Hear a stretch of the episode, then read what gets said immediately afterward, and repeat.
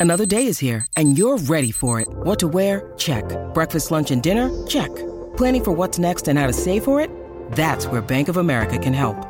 For your financial to-dos, Bank of America has experts ready to help get you closer to your goals.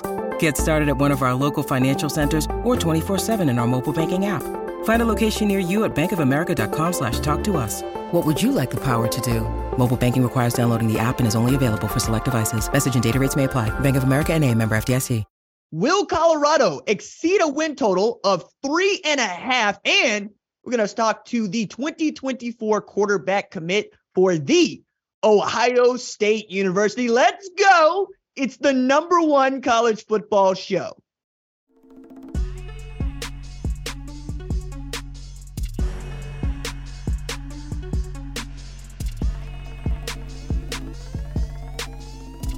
What's up, kinfolk? Welcome to the number one college football show. I am your host, RJ Young. Thank you for watching on the Fox Sports app, YouTube, or listening wherever you get your podcast. Today on the show, going to talk about Colorado. Can it exceed a three and a half win total, which I think seems low, but we'll talk about why that might not be true. We're also going to talk with 2024 Ohio State quarterback commit Air Noland about why he chose Ohio State, this rumor about him decommitting, and would he be interested in a pitcher's duel against Dylan Raiola in a Georgia State championship. Very excited about that. So let's get started right away with the Coach Prime segment. You know how much I love a Coach Prime segment here on the number one college football show. So the over under that I learned from producer Tyler for Colorado's wins this year are three and a half.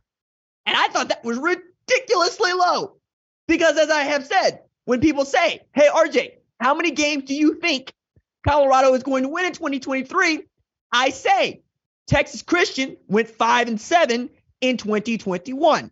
Texas Christian finished as the national championship runner up in 2022. So what are we actually talking about here? You know what I'm saying? Like, if Texas Christian can fly, why can't Ralphie fly?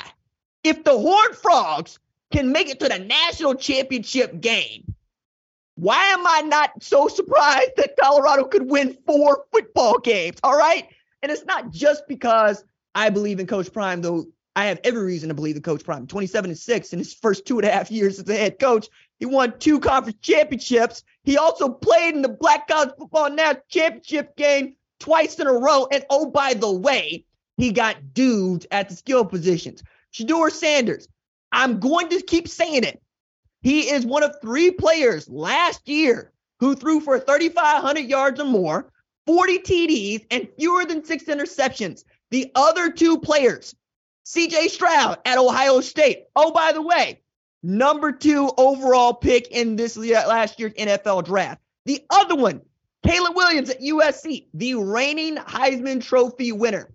And yet, y'all want to doubt Shedeur Sanders, who, by the way, is about his business. This is a man who has tunnel vision about playing football. It is kind of eerie to see because there has been no quarterback that I have seen in recent memory who has been so straight nosed about wanting to win football games as this man has, with everybody wanting his attention. Real low key, a real old soul, and I think the perfect dude to lead Colorado to places Colorado ain't been basically since the mid 90s when Kordell Stewart was quarterback there. All right. Other part about that is Travis Hunter's going to be going both ways. All right. Uh, Travis Hunter, you'll remember, number one player in the 2022 class. All right. And also went both ways Jack State and had one of the best catches anybody had in 2022 from Shedeur Sanders. And then on defense, he's going to be joined by the number one cornerback in the 2023 class in Cormani McClain. So that's your two bookends. And then Charles Kelly is calling you defense. Charles Kelly, defensive back coach to Alabama knows a thing or two about not just defense, but winning national championships, which is the ultimate goal of one Colorado. And oh, yeah, on the offensive side of the ball, they got Sean Elliott, excuse me, Sean Elliott. Sean Elliott doing, uh, excuse me, Sean Lewis. I keep saying Sean Elliott like he's uh, Dallas Maverick. Sean Lewis be leading their offense. I think I'm getting it confused because, well, offense and offense, but you get what I'm saying here. Sean Lewis is going to have them ready to roll. And I think it's apt to say what he's been saying. That offense is going to go fast. It's going to be like riding a bicycle down a volcano. You don't have time to stop. You just got to keep pedaling and you got to keep up. He said, We're going to make them elite problem solvers, which I really love because that means that you're not running a route, you're running a concept. That means you're running to open grass. That means you're on the same wavelength as the quarterback. The quarterback knows you're not going to sit down here. He knows you're going to run through it. That is the stuff that makes offenses sing. That is the stuff that has you putting up 40 points a game. And they've gotten better on the offensive and defensive line. Like I, I've been privy to some of the conversations that have been going on around uh, Colorado and what his trenches are going to look like, and they feel real good about it. They like who they have brought in. They like who they have as, from a depth standpoint, and you're going to see a lot of moving and shaking in preseason camp, but that's not going to be any different than anybody else's preseason camp. And they're going to be ready to roll come September 2nd when they go to Texas Christian to play their first game of the season, which is where we pick up this three and a half win total. So I'm looking at schedule right quick, right? And I already got Texas Christian over here as a game that they can win. Why is it a game they can win? Because everybody was capable of beating Texas Christian last year, just not everybody did it. Okay. Dillon Gabriel got knocked out in a game where Texas Christian ultimately shut the door on Oklahoma, right? Texas Christian had to run fire drill to beat Baylor, who was nothing like a national championship caliber football team last year. Texas Christian also took an L to the reigning Big 12 champs, I might add, in Kansas State. They happened to get into the college football playoff where many thought Michigan was going to pound them into the ground, and they put up 51 on Michigan to get into the national championship game. It's a great football team. It's a great football team because not even the best quarterback was the guy starting, and Max Duggan was a Heisman finalist. Okay. Chandler Morris is there. They get changed off its coordinator, though, and that's an opening. Because Kendal Briles is going to be basically on the same footing as Sean Lewis. And then you're talking about two outstanding defensive coordinators and Joe Gillespie, who you know I think the world of, and Charles Kelly, who's one of the best recruiters in college football today. So that's a game I think they can win. Another game that I think they can win is the next one on the schedule Nebraska at home. Nebraska is right where Colorado is. New head coach, new program, rebuilding. You're going to be in your week two of the Matt Rhule experience, like he's going to be in the week two Coach Prime experience. And you got that game at home. And for the first time in perhaps two decades, Colorado's going to have a real home field advantage because that's going to be the first home game that Coach Prime gets to roam the sidelines for, and it's already sold out. They are setting records, not just for the attendance at Folsom, but for the merchandise that is being sold at Colorado. They are making money hand over fist over there, and they haven't even played a football game. You don't think they're going to be raucous and rowdy when Nebraska comes to town? I guarantee you they will, and it's a game that they can win. Next one on the schedule Colorado State. They get them at home. Colorado State is not necessarily, let's say, Michigan, like who Colorado had to stay and play on the road last year. It's an in-state rival. It's one that you're going to want to get up for. The Rams probably feel some kind of way about Colorado getting all of this exposure as Colorado State basically been a better football program the last three, four years. Okay. I think that you're going to see the Buffalo rise to the occasion against the Rams. Also, uh, a Ram versus a Buffalo is actually a, a fist fight that I, I, I find entertaining. I want to see that. So let's see what Ralphie can do against the Rams. So that's perhaps three wins already in the first three weeks of the season. Perhaps I think more of Texas Christian than you do, right? But if I if I really want to get at this to say, okay, let's make Texas Christian a loss, just for the sake of argument, you get Stanford at home on October 13th.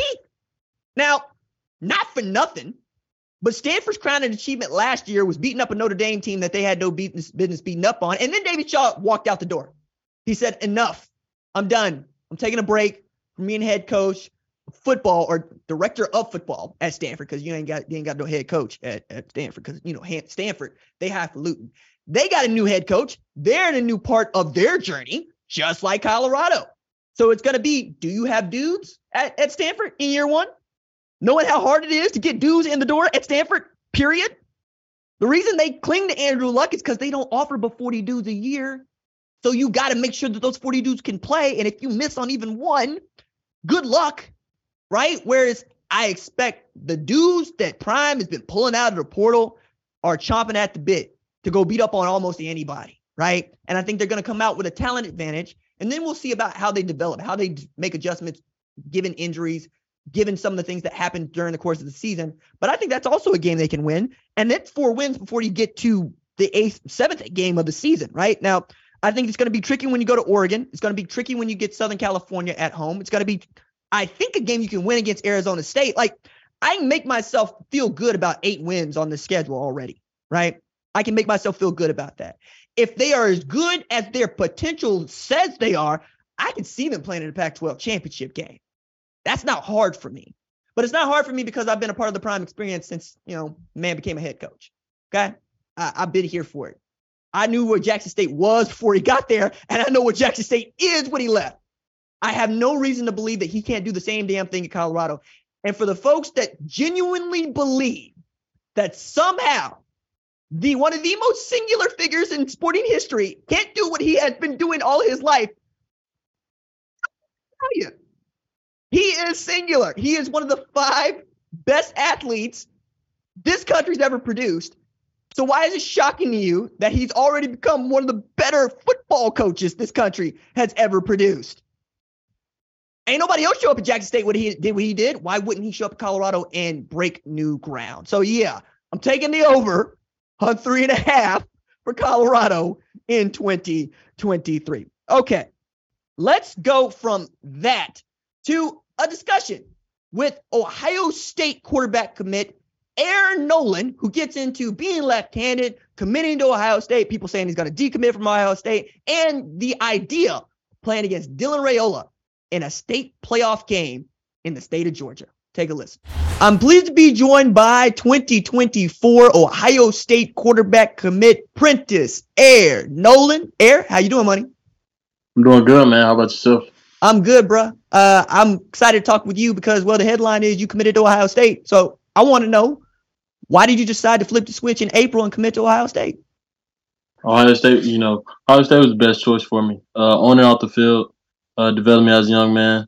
Uh, I just felt like Ohio State was the best fit out of the other seven choices I had. Uh, Ohio State not only fit me on and off the field, but it fit me from an offensive standpoint and fit me from uh, meeting the coaches, a relationship standpoint. Uh, my family felt very comfortable with them. It felt very comfortable with me. So why not Ohio State? Hey, well, I mean, you could you could pick worse places, that's for sure. But you also mentioned there were other places you had to pick from. So who was right. nipping at your heels before you decided to go to Ohio State with that commitment? Uh, Miami, Alabama, and them, and Arkansas. Wow! And you were uh, entertaining one more than the other. Uh, it was between Bama and Ohio State. Okay. Uh, and Ohio State separated themselves in what way to you, and then in what way to your parents? uh, like I said, them being comfortable first off, and then just talking with the head coach, uh, Coach Ryan Day. He really uh, topped it off with a, with a great with a great day with a great two days when I visited Ohio State. So uh, talking to Ryan Day, he just sounded like he wanted to develop me more. He sounded like he had more, you know, opportunities and you know uh, chances with getting me to the next level, which is the NFL. So since then, you've probably seen how Ohio State fans get down; they get behind theirs but right. they also seem to be just a little uptight about this rumor about you perhaps I don't know decommitting. Does get to you? Man, man, that's that that's that's a no go, man. Me, me and my guy, me and my guy, uh, Coach Dennis, uh, Coach Hartline, uh, Coach Ron. They know they know I'm locked in. They know uh, all the commits that we have right now are locked in. So you know, if you're a Buckeye, you're you're you're always a Buckeye. There's no decommitting and flipping. You're truly a Buckeye. Well, I mean, hey, look, first, thank you for squashing it. Second, you know, they, they, they've been burned 2024 once already, right? In addition to, it's kind of becoming a quarterback university in a way that they haven't seen in the last, well, basically since Dwayne Haskins, right? So we're talking about the last five years that Ohio State has been very good at developing quarterbacks. And then I look at you at Langston Hughes, and you throw for 4,000, you're putting up 55 TDs, you got four INTs. When did you first get wind that Ohio State was interested in you as a possible quarterback commit? I would say uh, during the season, uh, around October. Around October, they started getting serious about me and started recruiting me very heavy. And I just saw how very consistent I was and very efficient I was throughout, you know, those 15 games. And, you know, not only that, but we also had a tough schedule. So a lot of people had a lot of eyes on not only me, but the entire team. But Ohio State, uh, around October, I would say they started to put the hands on me. I mean, 792 points, right? You up there with that Georgia State record. It's, it's really difficult not to see what you're doing. But I'm also looking at that offense, and it feels like from your highlight tape, which is like 17 minutes long, dog. Like you got 17 minute highlight tape. You you cut that in three parts, side, okay? But y'all slinging it, right? But that's not what the offense is. Describe to me what offense you're running in Langston Hughes. Uh, we have a balanced offense, so you know uh, we're gonna uh, pick the defense and uh, let them make a choice for us. So if they want to go one high, you know, we're going to throw the ball all night. If they want to go two high, we're going to run the ball. So, you know, we have a great offensive scheme, but uh, on any given night, we could throw bombs all night, and on any given night, we can run the ball down your throat. So you also got a homie that's playing tight end Ohio State that you played with at Langston Hughes, right? Correct. Okay. Uh, tell me about your kinship with. Uh, remind me his name. Jelani Tank Thurman. Thank you. See, I know about his mama. I don't know, but, apparently his daddy could ball too. So, yeah. what is that relationship you have with Jelani? Uh, it's very tight, man. Me and him uh, always joke around and tell jokes about each other, uh, whatnot. Uh, you know, me and him hang out a lot uh, outside of football. So, you know, me, me and his chemistry, uh, not only is tight on the field, but also off the field. But me and him, uh, we bond like no other.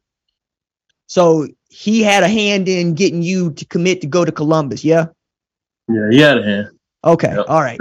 So you already got that kinship. And one of the things that I like to really harp on, especially here of late, is if dudes have been playing with each other in high school, get them to play with each other in college, get them to play with each other in the NFL. Joe Burrow, right. Ja'Marr Chase, right? Now, right now, Kyle McCord is trying to win the job after having won the job in high school, throwing to Marvin Harrison Jr. So, my yep. question for you is how important it is for how important is it for you to have a kinship with somebody that was catching passes from you in high school in college? You know, uh, everybody everybody doesn't have the same uh, colleges they go to or high school they go to, but you know, when it happens, you guys make the same choice. Uh, it's it's like a dream come true. Really, you guys know uh, what to do and what not to do together. So uh, you know, not only on the field but also off the field. So you know, it works hand in hand.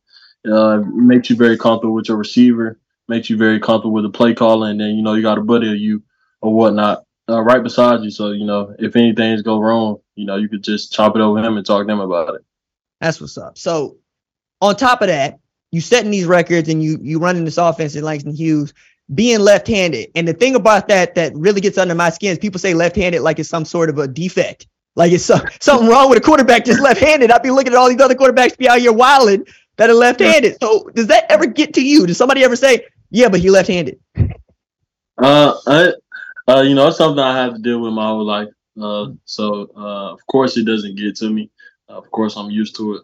But uh, you know, I think like you said, just because you're left-handed doesn't make you different the ball may look different coming out your hands. Uh, may look may look more prettier or whatnot, but uh, it's nothing different. We can do anything right-handed. A right-handed could do it, not better. So the real reason I think many coaches get behind is they got to flip the offensive line around, right? Your, your left tackle becomes your right tackle because you're trying to protect your blind side. How yeah. has that, or has it been an issue for your offensive line at Langston Hughes?